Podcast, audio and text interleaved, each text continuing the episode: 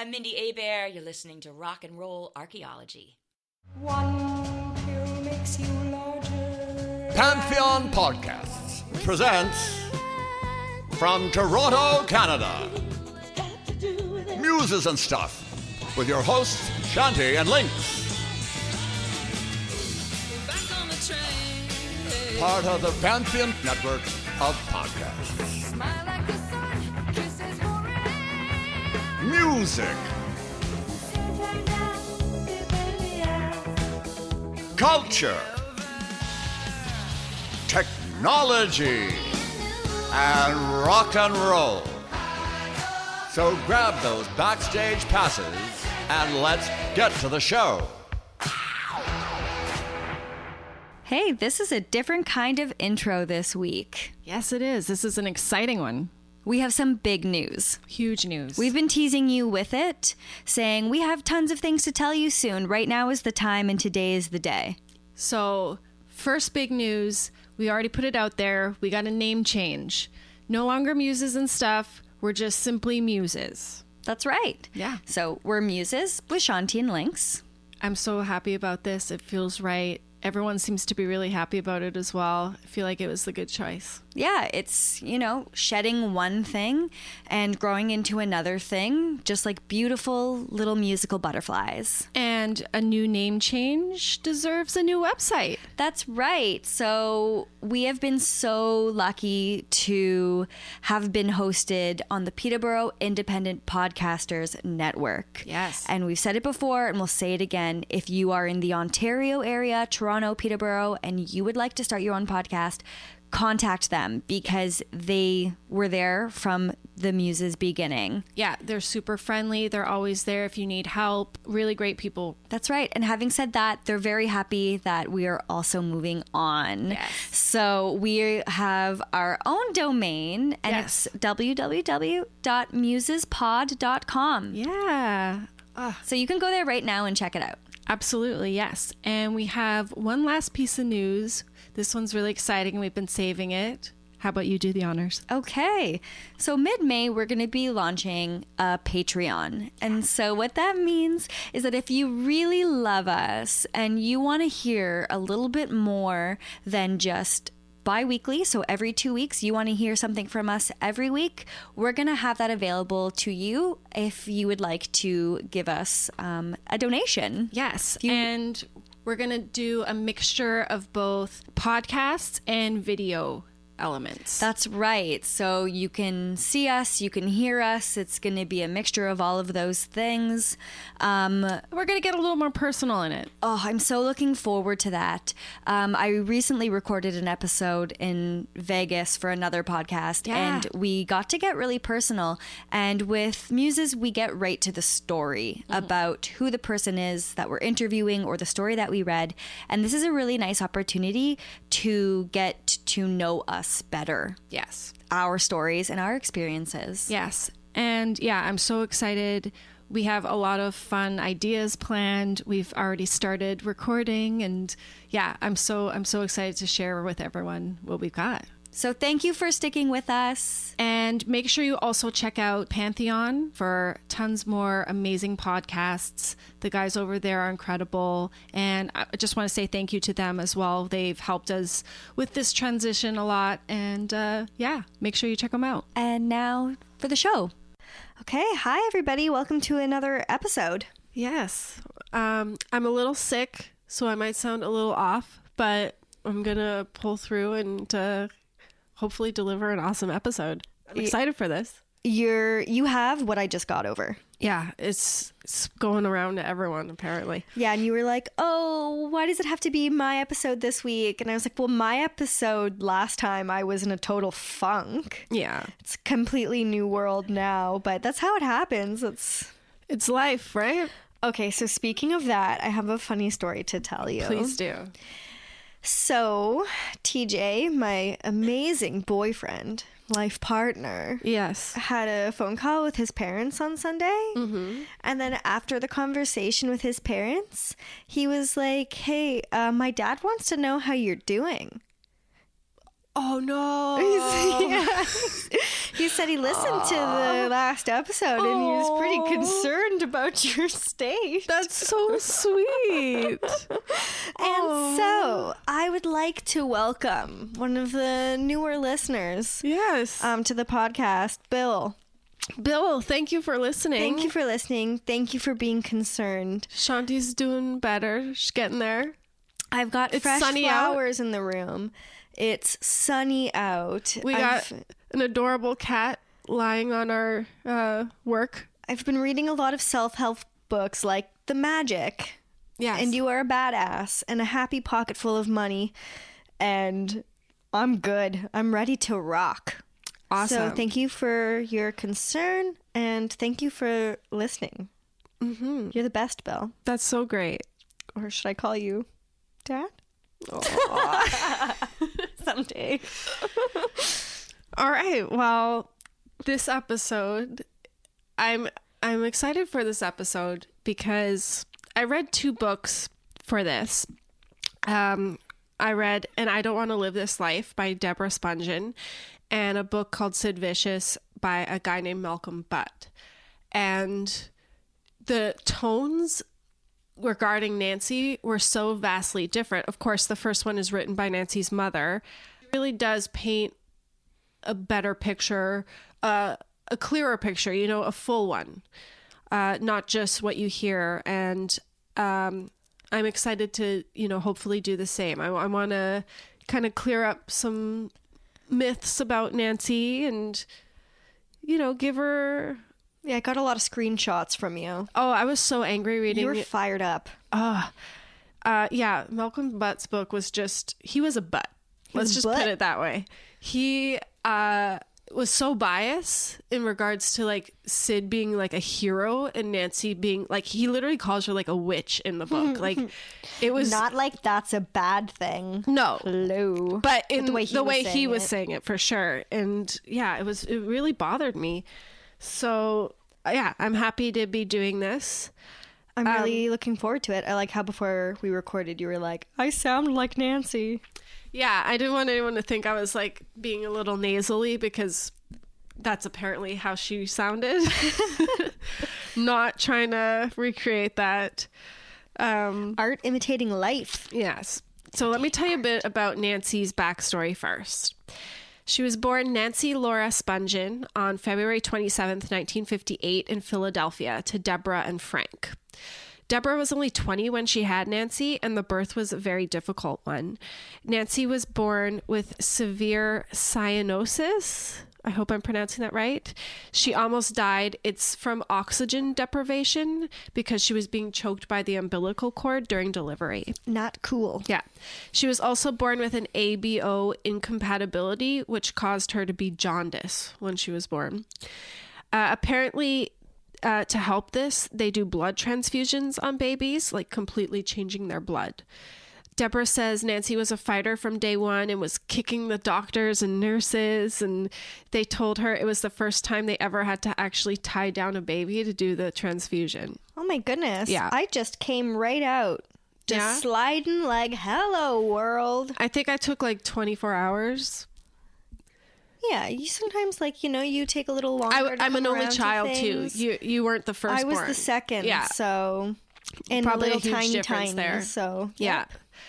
So while it's unknown the lasting effects of things like this on kids, it's apparent when you read the book that Deborah believes the difficulties in birth helped shape Nancy's behavior as she grew up. Who knows? I'm sure traumatic situations affect us more than we want to believe, even if, you know, we're too young to remember them. Um, within a week, though, Nancy was, Nancy was doing much better and they were allowed to take her home. From day one, she was quite a handful. She was a screamer, much more so than regular children, according to her mother. Apparently, Nancy did nothing but cry and scream. Uh, they went to the doctor for help, and this guy, this this doctor, gave them liquid phenobarbital. that can't be good. Yeah, it's a barbiturate which adults take for anxiety. They did this to help make her sleep. So Nancy's just three months old when she's had her first taste of heavy drugs. Yeah. Uh, Uh, when Nancy began to crawl, she was very loud and hyperactive, always screaming and fighting. The doctor's advice up the dosage. the only thing Nancy seemed to really love was music. So her dad, Frank, would play her guitar, and that was the only way that Nancy would be content and quiet. So Deb and Frank had their hands full, but they decided to have a second child, another daughter named Susan, born September of 1959. Susan turned out to be the opposite of Nancy, just a perfect little quiet, cuddly, calm baby. While it was clear that Nancy had behavioral issues, it was also very clear that she was highly intelligent. She was talking and walking ahead of most children and was completely potty trained by age two. It was also Well, around good for her. right? It was also around age two that she began having very violent tantrums. She fought with everyone, the kids in the neighborhood, her mom. She would even violently punch herself in the face. Doctor's advice Up the, prescription. Yeah. so Nancy's mom wanted to take her to a psychiatrist, but apparently her dad Frank was really against that and kept insisting she was just a normal kid. Like we're overreacting. Like she'll be fine. When Nancy was three and a half, her brother David was born. That was 1961. Uh, apparently, Nancy took to her brother more than she did her sister, but of course, there her issues were still there. Frank finally agreed that maybe we do need a little extra help when it comes to Nancy, and they took her to a child guidance center, which did help. It was there they discovered that Nancy had the functioning IQ of a seven year old. Hmm. Yeah.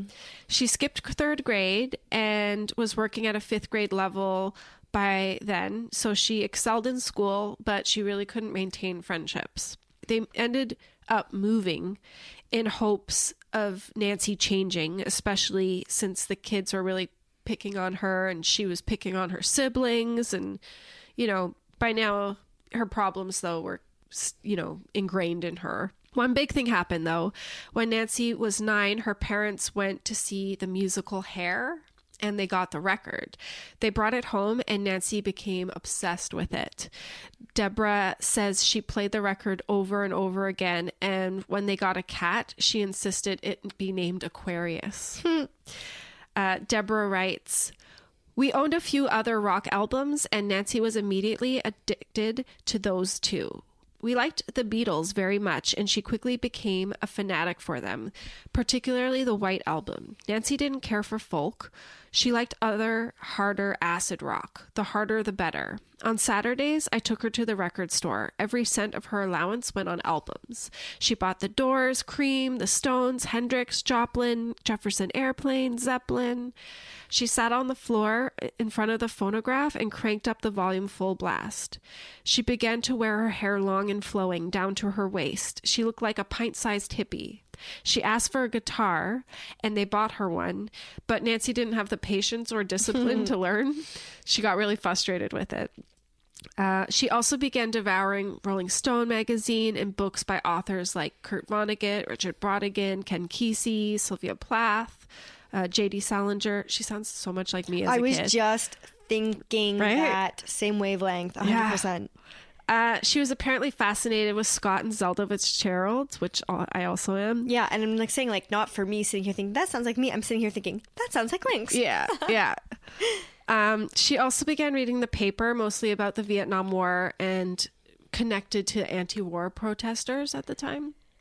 So, in many ways, she was a phenomenal kid, but still so troubled. She would come home crying from school. Her mother would find terribly cruel notes from girls in her classroom in her pockets. Uh, she really took her frustration out on her sister, especially, really making her life hell. One day, Deborah found Nancy at the top of the stairs. This is kind of terrifying. She was holding a bag. She asked what was in the bag, and Nancy said that it was their cat Aquarius. Oh, no, She was- Aquarius. Yeah.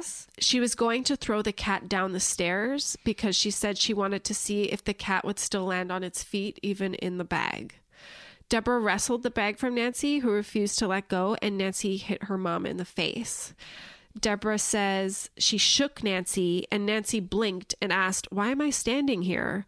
She had no memory Oh, of what happened. Yeah. Nancy loved that cat so much. So when her mom told her what happened, Nancy went to her room and sobbed for hours. Because of this, they took her to a doctor to get some tests done because obviously Yeah. Yeah. Good call. yeah, something ain't right here. Um, this she's about ten now. Another IQ test was done. Uh, she scored 129, which put her in the superior range of intellectual activity.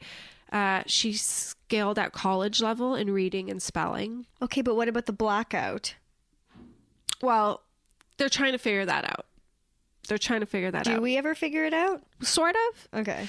Uh, the doctors recommended Nancy be in therapy, but overall, they basically blamed Deborah and Frank's marital issues on Nancy's problems. In reality, they did have marital issues, but most came from dealing with the hostile environment Nancy's issues caused at home, right? So, not only did they begin therapy, but her parents did as well. Anything to help Nancy. That's, you know, their main goal. Around this time, an incident involving prescription drugs happened. Yet again, a doctor decided to give Nancy a sedative called Atarax. Deborah says 45 minutes after they gave it to Nancy, they heard her screaming in her room. She was hallucinating and was like a possessed demon tearing apart her room. She didn't recognize Frank or Deborah and they were terrified for her. So they called the doctor who just kind of nonchalantly told them like, "Oh, it must be an allergic reaction. Like wait it out." Uh they did. And of course Nancy had no memory of the incident again. That's insane. I'm so um myself I'm hesitant to take any kind of medication and things like that. And when I got LASIK eye surgery and they were like, "Here, do you want to whatever it was, like to relax you?" I'm like, "No, I'm good." Yeah. Just went in right into LASIK, just like give it to me. the worst kind of drugs seem to be, you know, the doctor prescribed ones. They're so addictive and scary. Um, other incidents would happen where Nancy had extreme highs and lows. Uh, she would apparently just get that kind of glazed look on her face, and they were never sure what was happening. But every time they told the doctors, they would insist, Oh, Nancy wants attention. Like, you're not doing a good job parenting her. Like, they really just blamed the parents.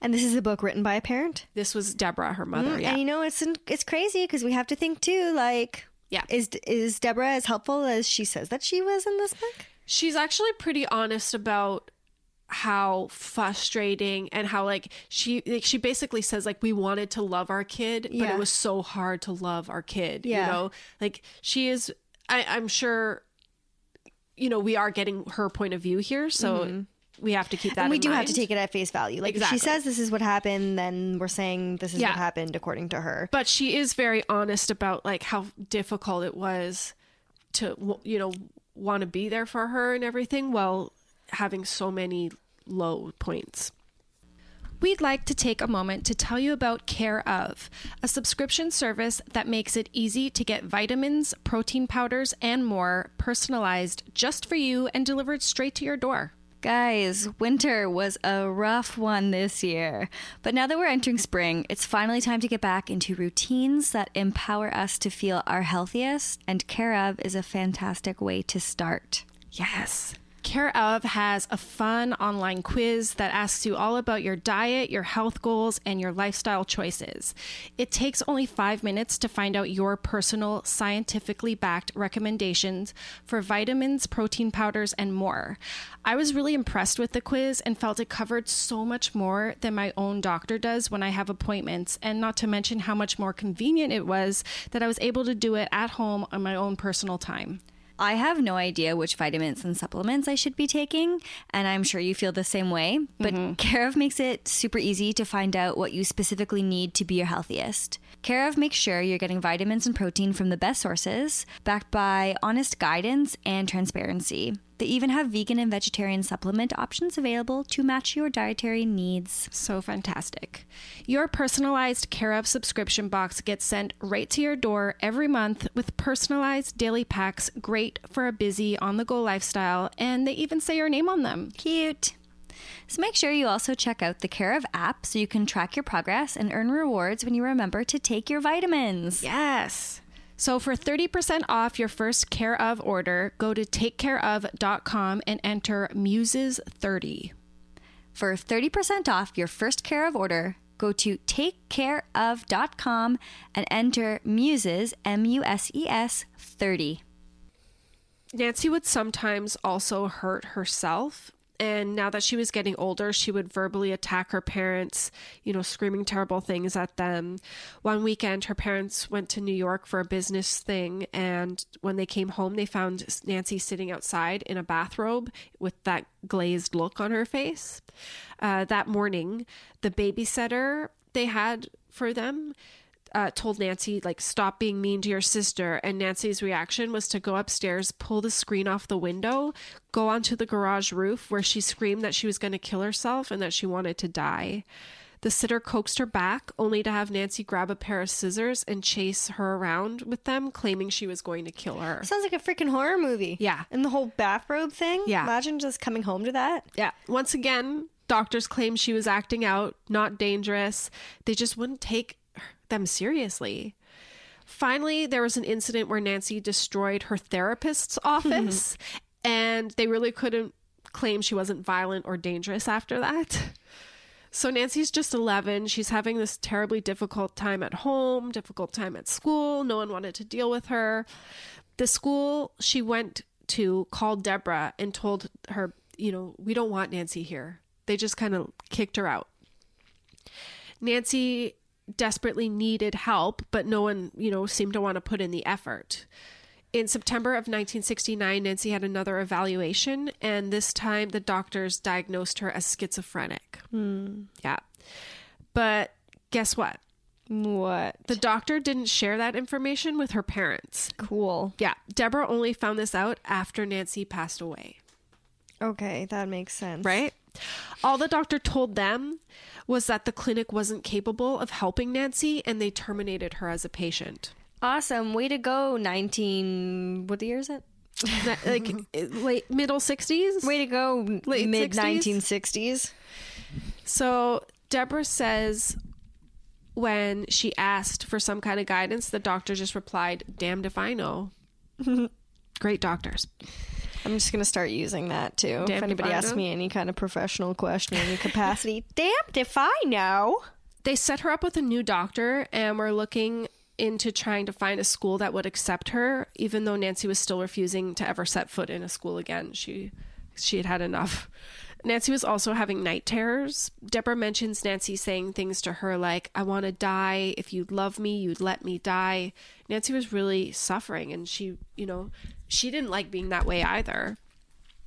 One night she attacked her mother with a hammer, and this led to her being put on Thorazine. Her siblings were forced to lock their doors at night after her mom found Nancy wandering around at night in a stupor collecting knives from the kitchen. yeah. When her I mo- had no idea about any of right? this. When her mom asked what she was doing, uh, Nancy said she was going to stab her brother and sister with them.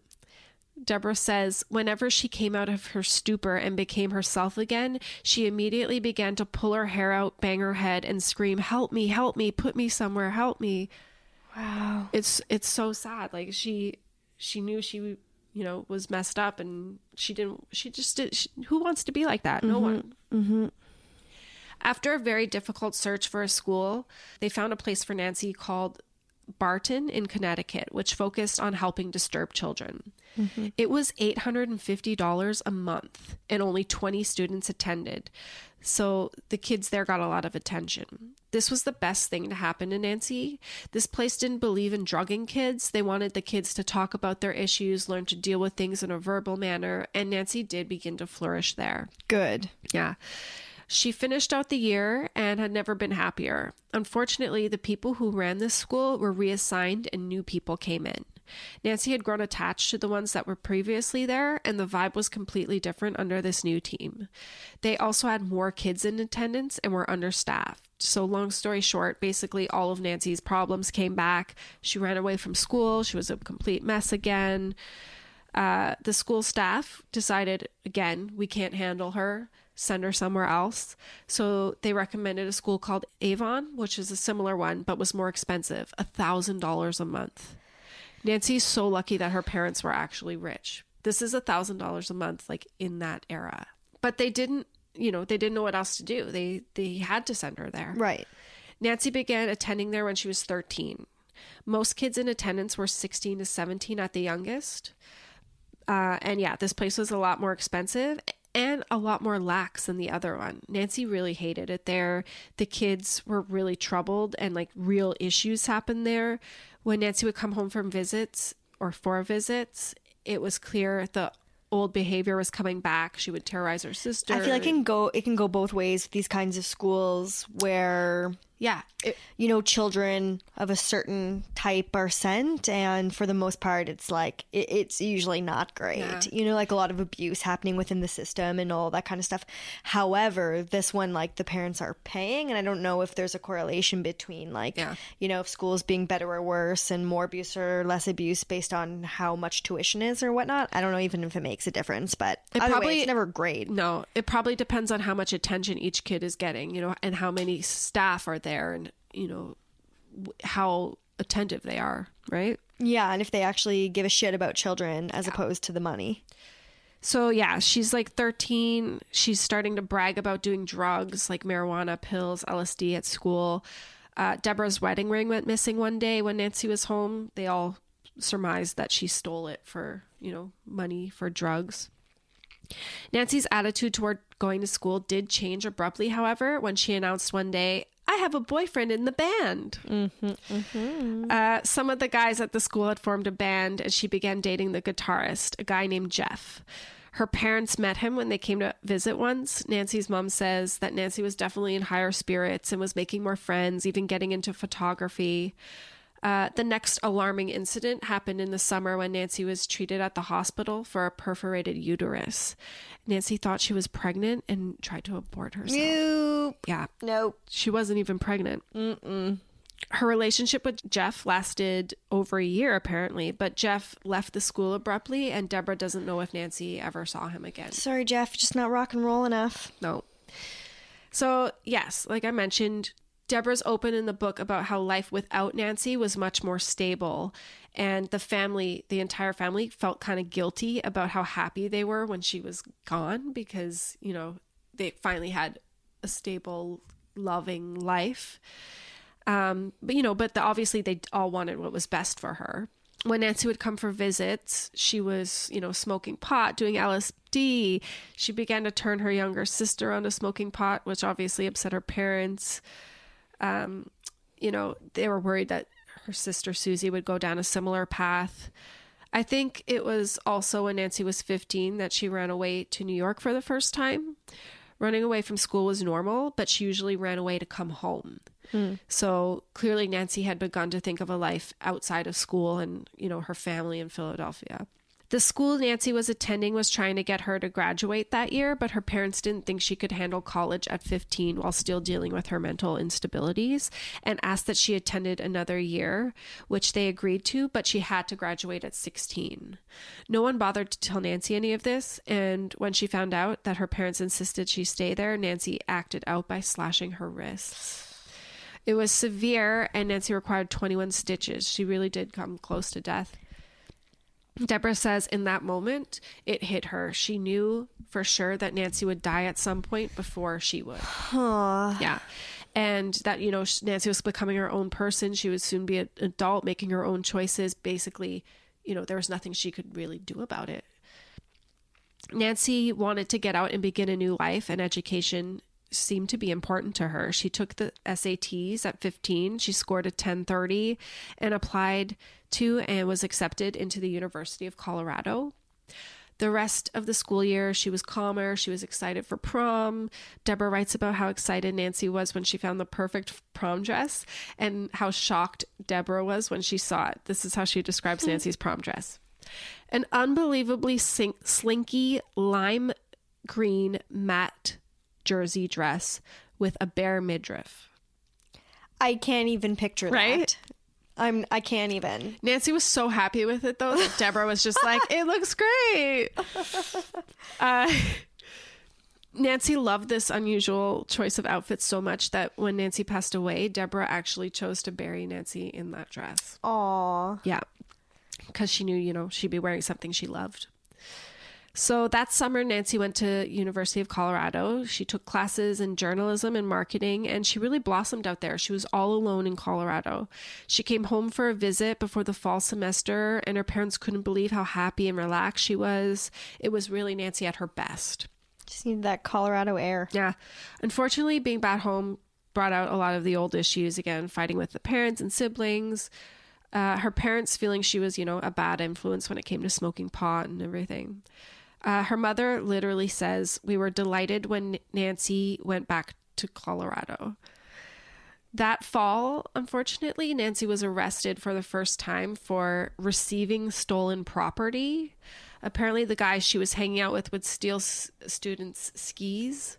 Nancy loves skiing, apparently, as well. um, she was only 16, so she was put in a juvenile detention center until they got her a lawyer. Long story short, this leads to Nancy being expelled and having to leave Colorado. Details are in the book. Read it. Everyone should read this book anyway. It's so good. Um, but let's move forward with the consequences. This wasn't her father's fault, obviously, but apparently Nancy blamed her father for like everything that happened with her getting kicked out and everything. And um like she blamed him for forever and was really devastated to like to have to leave her new life. When Nancy got home, her mom tried to cheer her up, you know, there's other schools, you know, whatever. Uh, Nancy replied that there was no point anyway because, and I quote, I'm going to die before I'm 21. I'm going to go out in a blaze of glory, like headlines. That was Nancy's reply. Creepy. Yeah. Deborah says Nancy's return from Colorado was the turning point of her life. Never again did I see the slightest ray of light. Her failure in Colorado meant she had no choice but to admit to herself she wasn't like other people. For her, this was the last straw. No more dreams, no more will to live. The episode left her purposeless. It left her with nothing to do or be or believe in. Her only commitment now was to death. She took the last lane so she could get it over with as soon as possible. So, the same week this happened, she returned home to Philadelphia. Nancy got in a car accident. She drove down the side of an expressway ramp, rolled the car three times down an embankment, and miraculously landed upright and unharmed. She was arrested, though, as minors aren't allowed to drive past midnight there. It's being back home with no direction where Nancy really begins to become the Nancy, you know, we all know. She went from that hippie-ish girl to the beginning of like a punk rock look. She streaked her hair blonde. She started wearing lots of black, began wearing heavy makeup, going out, you know, on the town and in Philadelphia with, you know, all her friends. Uh, I won't go into the repetitive details, but basically life at home was not pleasant anymore. You can imagine just from everything I've said. It's also around age 16 when Deborah found needles and spoons and, you know, whatnot in Nancy's room. Hiyo. Yeah. That's yeah. 16? Yeah. She claimed it was for a friend, but it's most likely she was beginning to dabble in, you know, heavier drugs or was at least around them at this point. She was doing speed for sure. Uh, she was also stealing jewelry and money from her parents. Uh, there was only one thing that made ha- Nancy happy at this point, and that was music. Mm-hmm. So Deborah writes Music was everything to her. There was nothing else in the universe that mattered. All she wanted was to belong to the music. All she wanted was a musician. We want to take a quick minute to tell you about Storyworth. Everyone has a family member who always tells the best stories, and now there's a way to preserve and share them, which we'll tell you all about. That storyteller for me was my grandpa, aka my poppy, but now his voice is really only a memory. Who was that for you, Lynx? Most definitely my dad. He has the best life story adventures. I love hearing about them so much. Not only does Storyworth preserve these narratives so future generations can enjoy them, but it also brings families together every week as they get to know each other better. And everybody who listens to our podcast knows how important our family is to us. Absolutely. Storyworth makes it fun and easy for your loved ones to share their stories with weekly emailed story prompts, questions you've never thought to ask. At the end of the year, they'll get their stories bound in a beautiful hardcover book. Strengthen your family bonds and get to know your loved ones in a whole new way. So, this is how it works. First, purchase a subscription for someone you love, and each week, Storyworth sends them an email with a question about their life. Then they simply reply to this email with their story. All stories are private and only shared with family that you choose. After a year, their stories will be bound into beautiful keepsake books. You can really stay connected to your loved ones. I don't live in the same city as my family members, so it's a fun activity to do together and it helps you feel closer. You can learn all about your relatives and preserve your memories. And if you can't think of things to ask, don't worry. You get one year of weekly story prompts, and at the end, like we said, a hardcover printed book. Write stories and upload photos by email on the web or in the app. The data is secure and everything is private by default. You control who sees your stories. This is a great gift for Mother's Day or Father's Day, and even if it's last minute. My mom doesn't listen to this podcast, so I can tell you that I will be gifting this to her for Mother's Day, which, by the way, is May 12th. It's coming up. Good reminder. And maybe we'll gift it to dad, but uh, you're going to have to wait and see, Michelle and Daniel. My mom tells this awesome story of how when my little brother was really little and stayed at my grandparents' house one day, she came home and he told her, My mare didn't feed me no Kraft Dinner. And Papa told me, You go outside and you chop wood. And uh, that very day, my mare had fed him Kraft Dinner and Papa had been outside chopping wood. you want to get that from the source. So for $20 off, visit storyworth.com slash muses when you subscribe. For $20 off, visit storyworth.com slash muses when you subscribe. Before heading out to a show, Deborah described Nancy's ritual. She spent hours getting ready, trying on and discarding practically every garment in her closet. Her outfits began to get totally outrageous. She wore skin tight orange spandex pants, black satin scarves, or a purple kimono in place of a top, immense multicolored platform shoes. She wore lots and lots of makeup and silver or black nail polish. She'd check herself out in the mirror. When she was sure she looked just right, she'd lift up one leg and do this little dance hmm. maneuver of hers, a form of the twist that for her was like revving up the engine. Her- right? Isn't that so good? Her eyes would light up. She'd cry out, All right, and then head to the train station. That's awesome. Well, Right? I'm wearing a vest today. All right. All right. So Nancy was now meeting bands that she loved and partying at all hours with them. One time, her mom says a limo dropped her off in the morning, and Nancy bragged to her family that she'd been out with Queen all night. Okay. She also bragged to her sister that she the first band she had slept with was Bad Company. Um, Nancy also claimed to have bed all of Aerosmith, and that afterward they told her they wanted to set fire to her and throw her out the window, and that she was up for it, but then they chickened out. Okay, cool. Some other bands she claimed to party with and get physical with were The Who, Allman Brothers. You know, none of her family know if these are true or false. I don't know if anyone really knows if this is true or false. So did you say the Who or the Guess Who? The Who. Yeah, The Who. Yeah, that makes more sense. But yeah, we can't say for sure if Nancy's like embellishing these stories or flat out lying or telling the truth. Who knows, you know? Maybe she was parting with them. Maybe she wanted a little more but didn't get it. Or maybe she got all of these guys. We'll never know. Uh, she was hanging out with bands, though, that's for sure. Uh, her mom came home one day to find the band The Pretty Things all over the house, just chilling somewhere in the pool and everything. So that. yeah, she was she was getting at it.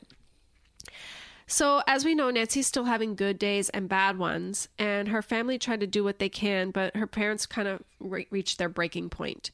They didn't want to kick her out per se, but they wanted her out. So, hoping it would help everyone, including Nancy in the long run, uh, they decided to help her to move to New York. Her parents decided if New York was where Nancy wanted to be, that they would help her out financially to get her on her feet in hopes that she would, you know, find herself and a, a role in music, like working in music. That was Nancy's goal. So within a month, Nancy found a place on West 23rd, about a block, half a block maybe, from the Chelsea Hotel. She was 17. 17, all on her own. She set herself up nicely. Oh, she even got a cat. But within a few months, you know, she was doing drugs and calling home begging for money. Her parents paid the landlord directly, and Deb would come and stock her fridge with food and everything, but they didn't want to give her the cash because she was clearly, you know, going to use that to, to things that they didn't want to indulge, you know, And you know with. what? She should have spent it on cat food. She should have. She really should have. No, nothing else. Nothing bad. So we know from stories about Nancy in this time that she was kind of sort of looked on as, you know, maybe a little annoying by some in the scene. And I think Nancy knew this and was trying so hard to fit in. And it kind of breaks my heart thinking of this 17 year old girl completely alone in New York City, trying to find a place where she fit in. Deborah writes that Nancy would call home in tears, saying, You know, I went to CBGB's last night, mom. No one would talk to me. They hate me. Like, what am I going to do? Nobody likes me. And Deb says, We had this conversation so many times that they all blur together in my mind. She'd sobbed, and I do what I could to comfort her. So those calls abated the more that Nancy got into the punk scene and did start to make friends there. Max's Kansas City and CBGB's became regular haunts for her. And when she'd call home, she'd tell her mom about, you know, bands like Blondie, the Ramones, the New York Dolls. So this was before these people were household names, right? These are them starting out as well. Nancy apparently talked about Debbie Harry a lot. When Nancy bleached her hair blonde, she told her mom she did it at Debbie's house. No way. Yeah. Nancy also became friends with Sable Starr, who was mm. there.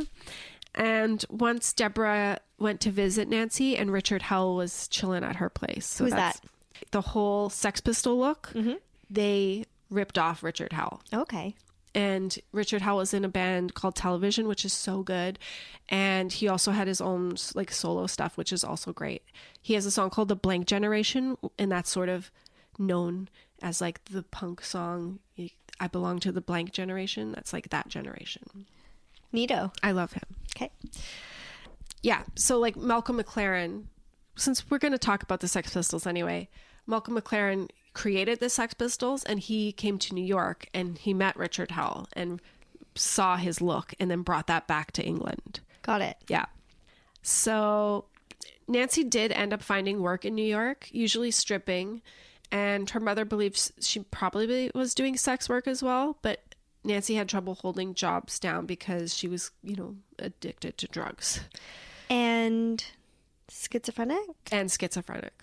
Poor thing. there's a hor- yeah, there's a horrible story in the book about Nancy coming home and begging them for help, and her arms and ankles were covered in track marks. Nancy did get on a methadone program in New York City to try to get off heroin, and apparently she did succeed for a while. By now, Nancy had other goals in mind. The major one was moving to England. There's a man named Philippe Marcadé. He's a singer in an awesome band called The Senders, and he wrote a fantastic book called Punk Avenue about his, you know, New York experience. And a lot of familiar names, all the ones like I'm talking about here, are in that.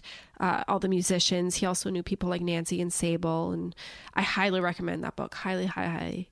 Uh, anyway, he was friends with Nancy, and he talks about how Nancy has this major crush on Jerry Nolan, who was in the New York Dolls and also was in a band with Johnny Thunders and Richard Hell called the Heartbreakers. So they were going to England, and Nancy apparently had this major crush on Jerry. So, you know, she she basically wanted to go there, kind of to stalk him, maybe. And um, she would actually cry on Philippe's shoulders about you know not having a boyfriend. And apparently philippe also suggested like why not check out england? You know maybe something there for you. So deborah paid for nancy's flight over and her family really didn't think that she would last long there. But nancy ended up staying 18 months in england. Hmm. Yeah. Of course we know why she met sid vicious. Just a crazy messed up story that Philippe has just one of many in his book. Read his book, it's so good. Um, when Nancy left, Philippe took her cat to take care of it, and her cat was addicted to heroin. Ooh. I guess Nancy left spoons lying around, and her cat would lick them. Yep. And he has this horrifying story about the strung out cat, you know, attacking him, and he still has scars from it. Yeah, wild. But uh, just to let everyone know, the cat was okay. It got over its addiction. Okay. So let me tell you a little about Sid Vicious since we're going to make our way to England now. Sid was born Simon John Ritchie on May 10th, 1957. His mother, Anne, joined the RAF, the Royal Air Force, at 18, and that's where she met Sid's father, John. John turned out to be kind of a deadbeat dad. He didn't bother to send checks, nor did he ever bother to kind of show up in person, so Anne was really forced to raise Sid on her own. Anne scraped by, but it was not an easy living. Sid grew up living in places that didn't have indoor toilets or hot water, or, you know, one place had gas lighting. So you get the picture. They were constantly moving around, which was also difficult on Sid when it came to schooling and making friends. He was very much a loner, often bullied. He even went through a nervous twitching phase. So, you know, it really did affect him growing up. In 1965, Anne met and married a man named Christopher Beverly. He was apparently a charming man, and it looked like a real, you know, positive start for them. And he even put in official adoption papers to have Sid as his legal son. But guess he was a real bastard. no, tragically, it's a tragic one. Oh. He passed away after only six months Okay. being with them. He had cancer. That's sad. Yeah. Christopher had come from a stable, well off family, and after he passed, they were kind enough to help in regards to Sid, though. They paid for him to attend private school, and he would stay with them on weekends while his mom worked. So it's, it still helped them. I take back what I said. Edit that out. Just kidding. You don't have to. So by this time, Sid was developing his own personality quirks. As we know, this was before punk rock really existed. He was a lover of music, and glam rock really got to him. He was a huge Marc Bolan fan, knew it. a huge Slade fan, a huge Bowie fan, musicians like that. Uh, before he delved into music, he actually took some classes in photography, but the rigid school structure did not suit him. But it was while he was doing that that he met John Lydon, and this was around 1972 or 73. So I think they're about 15 years old. In no time at all, teenage John, uh, Johnny, and Sid were moving out, or maybe kicked out, I don't know, of their parents' places and were finding their own places to squat. It was around now that Sid officially got the name Sid Vicious. There's multiple stories where this comes from. He was possibly named after John's pet rat. John himself says that Sid was the least vicious person he ever met, so he nicknamed him that as kind of a joke. I like that. Yeah. They were beginning to get into what would become the punk scene. They were partying, experimenting with drugs, all that. Uh, some people remember teenage Sid as being more sweet and quiet than, you know, crazy and f- fucked up. Uh, he would become a fucked up, drugged up, violent person eventually, though. Um, Spoiler. Yeah. Sid and John did try to work more conventional jobs to earn money, but nothing ever stuck. And some say they sometimes sold speed, and some have suggested Sid may have even flirted with sex work, but I don't think that's true or been confirmed. Just putting it out there because it was in the book. Uh, they were meeting all the people who would go down in history as part of the punk revolution, people like Vivienne Westwood and Malcolm McLaren. They had a store, a clothing store named Sex, and that was a hot spot for all the punk rockers in England together. Yeah, we talked about that place before. Yes. I, yeah, I could go on many tangents here, but I'm going to focus on Sid and Nancy. it was with McLaren's directions that the Sex Pistols were officially formed. They evolved from another band that McLaren was managing, and members Steve Jones and Paul Cook were in. They were called The Strand. Glenn Matlock, who worked at Sex, was the next to be recruited, and they were looking for a lead singer who would make an impact.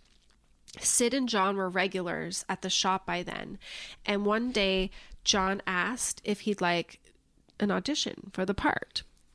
It was McLaren who had dubbed John Johnny Rotten after he joined the Sex Pistols. So this is like 1975, 76 when the Pistols were playing shows and gaining a good following, and the media began to take notice. Sid was kind of known as their number one fan. I think he was also jealous seeing his friend John up there making music and gaining this following, you know, while he he was in, on the sidelines. They have such good names. Right? If you and I were in a band, you would be Lynx Luscious and I would be Shanti Succulent. Have you thought of that before? I just thought of that right now. That's good. I was inspired. I love it. If listeners remember way back in episode 40, I told the story of Viv Albertine from the Slits. Before she joined that band, she started her own with her friend Sid. They were called the Flowers of Romance. They never played a live show, but were important in that it gave Sid, Viv, Palmolive, who later also joined the Slits, and Keith Levene their first taste of, you know, being in a band together. A sort of all star brand practice for all of them to go out to become what they were meant to be, you know? Mm-hmm. Sid also appeared with Siouxsie and the Banshees playing drums at their notorious first gig at the 100 Club Punk Festival and was supposed to audition as the lead for the band The Damned, but never showed up, though Sid claims they never gave him the info to show up. so there was a physical alteration after it actually at the festival where Sid played drums for Siouxsie. Apparently, he hurled glass at the stage attempting to hit Dan Vanian from The Damned, but Sid was drunk and the glass hit a pillar and partially blind some poor girl in the eye. Oh. He was arrested. Yeah. Obviously, it's around 1976 where Sid began to shoot speed regularly, and that gentle side of him was, you know, disappearing. And he kind of became well known for violent fights wherever he went. Interestingly, while the Sex Pistols weren't even at this gig and Sid had yet to join the band, the incident went mainstream in the papers and articles uh, were talking about how this new, you know, punk rock scene was so violent, and it was the Sex Pistols that got a lot of the blame for it in the papers, and they even called Sid the fifth member of the group, even though he was not yet in the Sex Pistols. Okay. Things for the Pistols were going great, however. They landed a deal at EMI of 40,000 pounds advance, which was one of the highest known advances for a relatively unknown band. Their first single, Anarchy in the UK, came out. Uh, one of the main reasons the Flowers of Romance never became a performing band is because while they were in the middle of trying to build something for themselves, Sid was asked to join the Pistols. So this happened because Glenn Matlock, their bassist, left or was fired, depending on who you ask. Uh, Johnny and Glenn never really got along. Glenn was more middle class than the rest of the band, apparently, and Johnny picked on him for it. And they just felt like Glenn didn't have the same attitude as the rest of the Sex Pistols. So since Sid was at every show, hanging out with them all the time, it was just sort of obvious that he was the natural choice to replace Glenn. Glenn was such a sport about this, he even offered to help teach Sid how to play bass. Well, that's nice. Yeah. Sid never took him up on it, unfortunately. Good. Thanks. Another thing about Matlock, uh, he was the most musically proficient of the band, and he wrote a lot of their material, but I guess they weren't thinking too hard on the important, you know, qualities like that. No, it's all about the look. Exactly.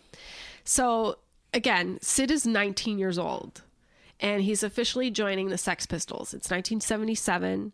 EMI wasn't too happy about this. They knew Matlock was, you know, the only genuine musician of the bunch, and they terminated their contract with the band. But lucky for them, A&M Records was happy to pick them up. This time with a 50,000 advance and a further 100,000 to follow. So Nancy met Sid pretty soon after she arrived to England.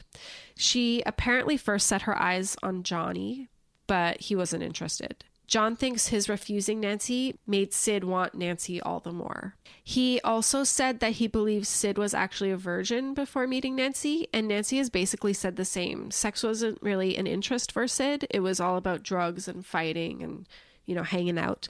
Well, I guess when you're like, you know, okay. How old was he when he started getting into drugs seriously? Probably like 15, 16. Okay, so isn't that sort of like when the peak of like when guys are gonna start like Yeah. wanting to be sexual, and if you're ingesting these substan- substances that just sort of like cut that off, or Yeah. like Uh, I think he also just, the idea of sex was, he wasn't really into that. oh, There's some interesting things about him Yeah. that way. That's why I also don't think he ever was a sex worker. That just Right, doesn't okay. seem right to me. Um, from the get go, they were basically inseparable. They moved in together right away. While Nancy may have been the one to introduce Sid to heroin, Sid was already a pro at shooting up. He did so all the time with speed. People like Johnny Thunders were all over England as well, sharing their heroin habits with, you know, England. So I'm sure Sid would have gotten around to trying it without, you know, Nancy's involvement. But because he tried it for the first time with Nancy, a lot of people like blame Nancy for his addiction, mm-hmm. even though we already know he was an addict. Yeah. That's a- silly. Yeah, it's an interesting thing and another sort of strange backward thinking in a way. A lot of negative things I've read about Nancy from people in that scene. You know, she, they say that she was friendly, she would hang out, but one of the reasons a lot of people weren't attracted to her was because she was a junkie. But this is all coming from men who were junkies. Like being an addict was a man's thing, right? Right. Like it's unattractive for a woman to be a junkie, yet they're all junkies as well. I just Yeah. thought that was very strange. Yeah. Cool logic, bro. Yeah. And yeah, we know Nancy had a lot of mental torment, so it's no doubt, you know, self medicating to deal with that pain became a thing for her. And with Sid, she found her rock star dream, who kind of fully accepted her for who she was, right? And together they absolutely enabled each other. Nancy was by Sid's side in 1977 when the Pistols did their Jubilee boat trip along the River Thames. And you can find video footage of that event on YouTube. It's really cool. The hmm. Pistols' great success came with, or the Pistols' greatest success came with the release of their only studio album, Nevermind the Bollocks. Here comes the Sex Pistols. They were incredibly hyped up in the media, but in reality, they weren't really doing much. Many of their gigs would end up getting canceled due to threats or, you know, threats of violence. The band members themselves were constantly getting attacked on the streets of England by people who, you know, were like punks. They were like the new long hairs, right? Like in the 60s, like long haired kids would get beat up. The punks would get beat up all the time. So yeah, people were kind of going nuts about everything. Uh, all this sort of enabled Sid and Nancy as well, gave them an excuse to kind of hole up in their apartment, get high, avoid the world. I'm sure you can imagine the phone calls Deborah were, was getting from Nancy, begging for money to help their habits. She even lied and told her family that her and Sid got married in order to get them to send money for a wedding present, which they did. Mm-hmm. More enabling, I suppose, but I guess it's hard to say no to your, you know, crying child on the other end of the line, even if you know it's for drugs. Um, I guess we should talk a little bit about the fact that the Pistols and all associated with them really despised Nancy. Many of them, again, blamed her for Sid's addiction and behavior. Again, a woman taking the blame for a man who is perfectly capable of making his own decisions. Mm-hmm. They both enabled each other, and maybe in the long run, were both, you know, kind of dragging each other down in different ways. Oh but- wait, hence your message to me. Nancy's the Yoko of punk. Yeah. Okay. she totally is. Is she Just not? a random message from you the other day. Well, it wasn't random because I knew you were working on this episode, but just out of nowhere, it's like, bing. people like blame her for you know this pistols breaking up they blame her for sid's death like it's it's crazy she absolutely is the yoko of punk and again we're talking about like a teenage girl like like how you how do you put so much of that on her one cruel event mentioned in Malcolm Butt's book is when the band decided that they needed to get rid of Nancy and planned to kidnap her. They told her, right? They told her they were going to drive to meet Sid, but ended up driving her to an airport in attempt to send her back to the States. You know, and again, it's interesting to think about, but if everyone hadn't been so outwardly cruel to Nancy, you know, if she actually made friends there, maybe, you know, the bond between her and Sid would have been healthier as well. Sid was really the only person who cared about her. Yep. She put those guys in a bang threw them down the stairs. So, when the Pistols were booked for their first US tour, Nancy was so excited to tag along, but Malcolm and the band were dead set against that happening. Nancy was not happy about it, but that tour kind of ended up being a disaster anyway. Again, lots of violence. The tour got cut short. This experience was the final straw for the band. Johnny and Sid's friendship kind of was deteriorating pretty badly by then. Uh, Johnny hated Nancy. He was never shy about vocalizing those feelings, uh, whether to Sid or the press. And Sid's drug addiction was taking a severe, severe toll on him as well. You can read all about the pathetic, insane things Sid did on that tour in that book, but just imagine every terrible thing you can think of a young, messed up drug addict doing, and you get the picture.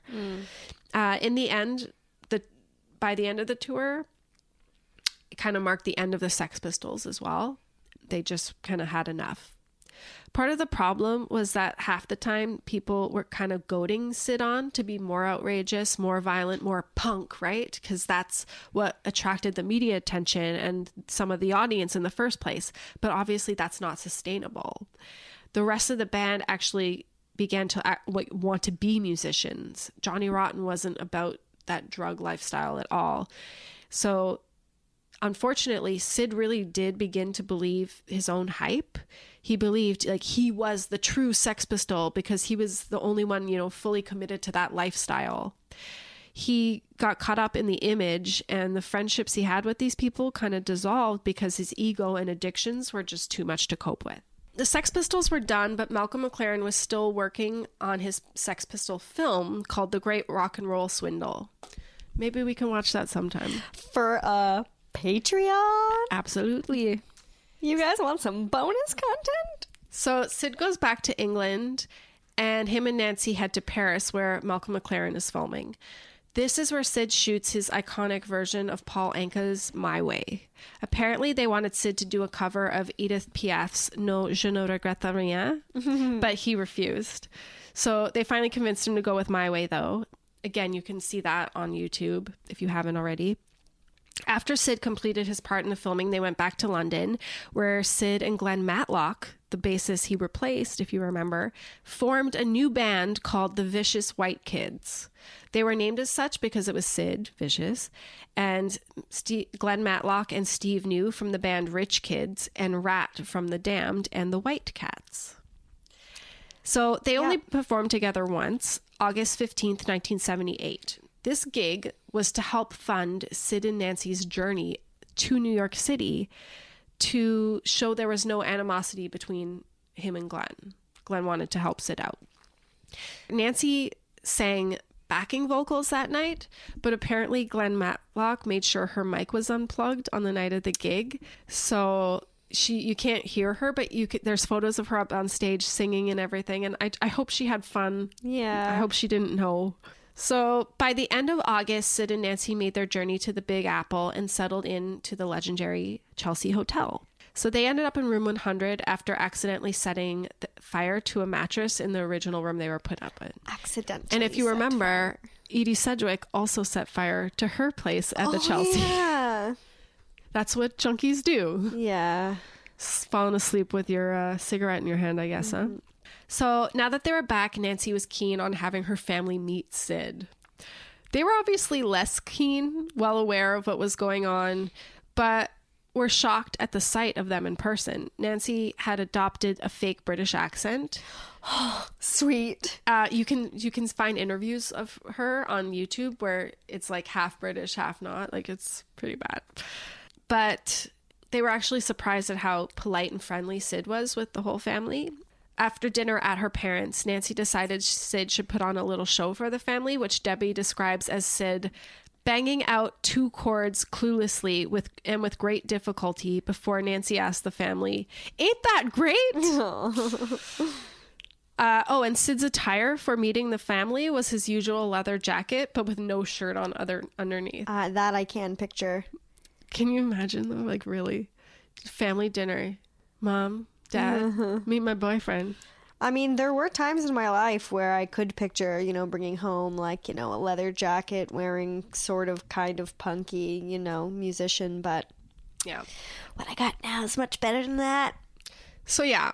Well, it wasn't your normal meet the parent situation. They were shocked at how calm and hap- happy Nancy was, and how unthreatening Sid was, considering his vicious nickname, and you know what they've been reading about him in the paper. He was more pleasant than expected. Debbie puts it really well in the book when she says, They were two lost souls who had found each other. Their relationship came out of their inability to find what they wanted in the outside world. They were on the same wavelength. They fit each other's needs. They were dependent on each other. They cared for each other. To them, what they had together was genuine love. That's nice. Yeah. So they visited for a weekend, though Nancy's family smartly decided it was best to put them up in a hotel each night instead of having them stay with the family. On the final day, while driving them to the train station, Deborah writes that Nancy, out of nowhere, said, I'm going to die very soon, before my 21st birthday. I won't live to be 21. I'm never going to be old. I don't want to be ugly and old. I'm an old lady now, anyhow. I'm 80. There's nothing left. I've already lived a whole lifetime. I'm going out in a blaze of glory. And she said this in front of both her parents and Sid, and none of them kind of knew what to say. It's just one of those moments where Nancy predicted her future again. Yeah. So, back in New York, Nancy was also busy at work as Sid's new manager. She set up gigs for him at Max's. Unfortunately, these gigs were pretty much a disaster because of the state that Sid was in at this point, but I guess that's not really shocking. Uh, they also did a couple interviews, one for a documentary called Dead on Arrival, and another, I believe, was for a TV show where they were on a panel with Stiv Bators from the Dead Boys and Cynthia Ross of the B Girls. She's badass, by the way. Love Cynthia. Um, they aren't, you know, the easiest to watch, especially the first one. Uh, but the second one's really interesting, and Nancy really commands the interview. Like you can see that she is a sharp, smart woman. You know, you can also see her troubles, but you can tell that there's a brain there. And both of those are on YouTube. So, about two minutes after they arrived on October 12th, 1978, that's when Nancy was found dead, lying under the bathroom sink of room 100 of the Chelsea. She was 20. Wow. Yeah. She had been stabbed with a seven inch hunting knife and she bled to death. Mm-hmm. She had only been stabbed the once and she bled out overnight.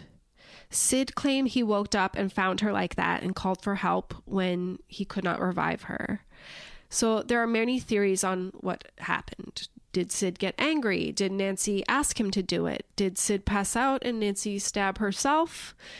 There's even theories that one of their dealers did it as he was the last one to be seen at their place that night and left he left super late. So no one really knows. Sid ended up being charged with Nancy's murder, but he was released on bail awaiting the hearing. During that time, fun fact, not not so fun for the people involved, but just crazy fact. Let's put it that way. Um, during that time, he Sid ended up in a fight with Patti Smith's brother Todd. Oh wow. Yeah. He smashed a bottle over Todd's head, sending him to the hospital with lacerations to his face. Todd was okay, he recovered, but Sid ended up spending 55 days in jail until his second bail was posted. So he was released February 1st, 1979, and he was found dead the next day of an overdose. Oh, okay. Yeah, so I wasn't sure. Like I wasn't sure if they were both found dead yeah. the same night. So, okay. Um, again, it's unknown if Sid overdosed purposely or not, though his mother, who was with him when all this happened and discovered the body, claims she found a note shortly after his death that read, We had a death pact and I have to keep my half of the bargain. Please bury me next to my baby. Bury me in my leather jacket and motorcycle boots. Goodbye. In 1996, Sid's mom, Anne, also claimed that she purposely gave Sid a fatal dose of heroin. What Yeah. So who knows? Who knows? the things you do for your kids? Sid's mother did call Nancy's mom after and wanted to ask permission to bury Sid next to Nancy, but Deborah declined, though apparently they did go to his Nancy's grave and spread his ashes there. Oh, okay. So the Spungens had to deal with a lot after Nancy's death, especially, you know, seeing the media tear her apart, call her every name under the sun. And that was, you know, part of the reason why she felt the need to write the, the book, this book. Yeah. And I don't want to live this life. And she's since written two others, actually, not about Nancy. Um, and she's also became a victims advocate and founded a Philadelphia-based nonprofit organization called Families of Murdered Victims. So sh- this experience with Nancy really propelled her into, you know, advocacy and dealing with that. One thing I didn't put in, I was going to because they're so interesting, but I didn't want to read pages out of the book, like full pages. But if you pick up the book, Sid actually, after Nancy passed away, wrote Nancy's mother, Deborah, multiple times, and she puts the letters that he wrote in there, and they're really beautiful. And you know, he talks about how much he loved her and how he doesn't know how he he's going to live without her now, and um, you can he, like feel his mourning and pain in it. I'm sure you can find those online as well, but just something, you know, for listeners to go out and check out. The book is so good and you really get a completely different look at Nancy than, you know, the media presents her as and I think that's important. And it's important to remember these people are like 20, 19, Yeah, 20, for like that- sure. 20 like I when I think back to like my 20 year old self, I, I it's crazy, you know, and it's crazy to think that she was alive and seeing the media and people around her calling her those names and stuff. That couldn't have been easy. Yeah. Yeah. That was so fascinating. I didn't know any of that.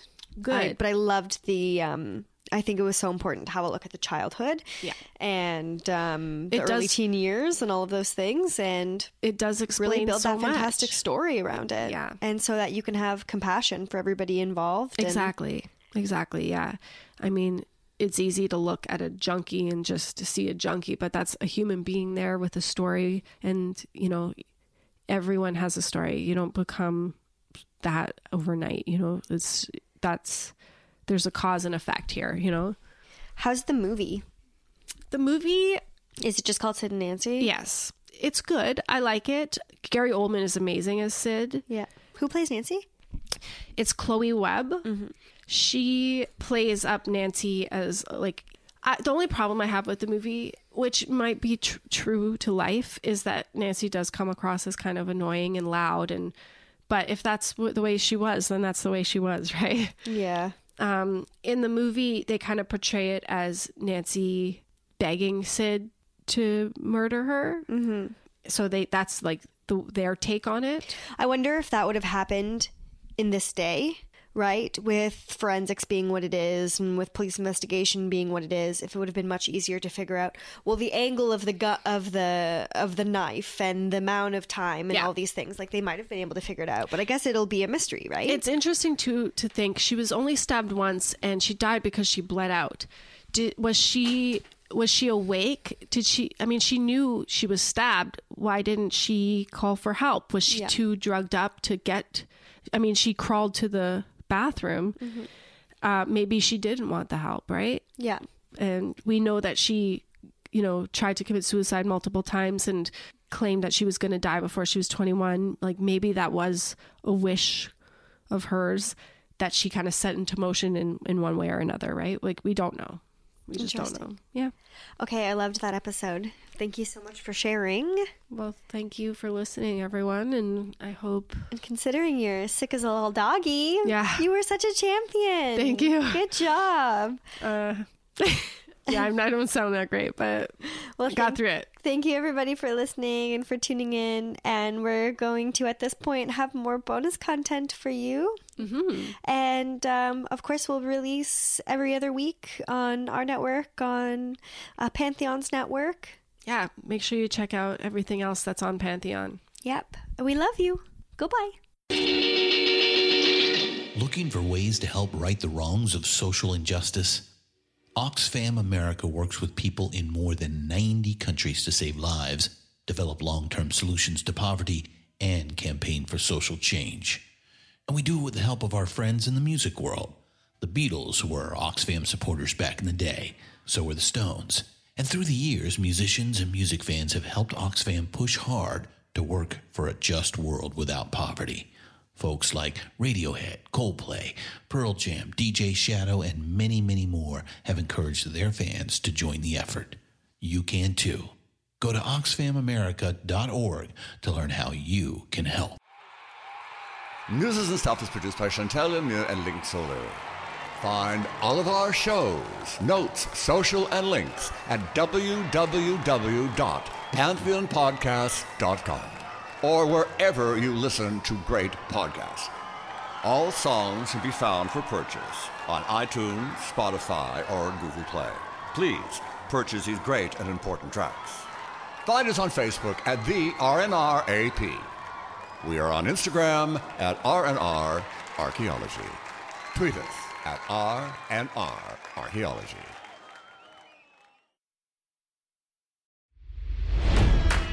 It's NFL draft season, and that means it's time to start thinking about fantasy football. FantasyPoints.com features industry leading experts and prognosticators using proprietary hand charted data to help you score more fantasy points. FantasyPoints.com is the place to go for whatever kind of fantasy football you play. Whether you play fantasy football, daily fantasy sports, or do a little bit of everything, Fantasy Points has the meticulously researched content to guide you to victory. And why wait for the fall? Fantasy Points also covers the new spring football league, the UFL.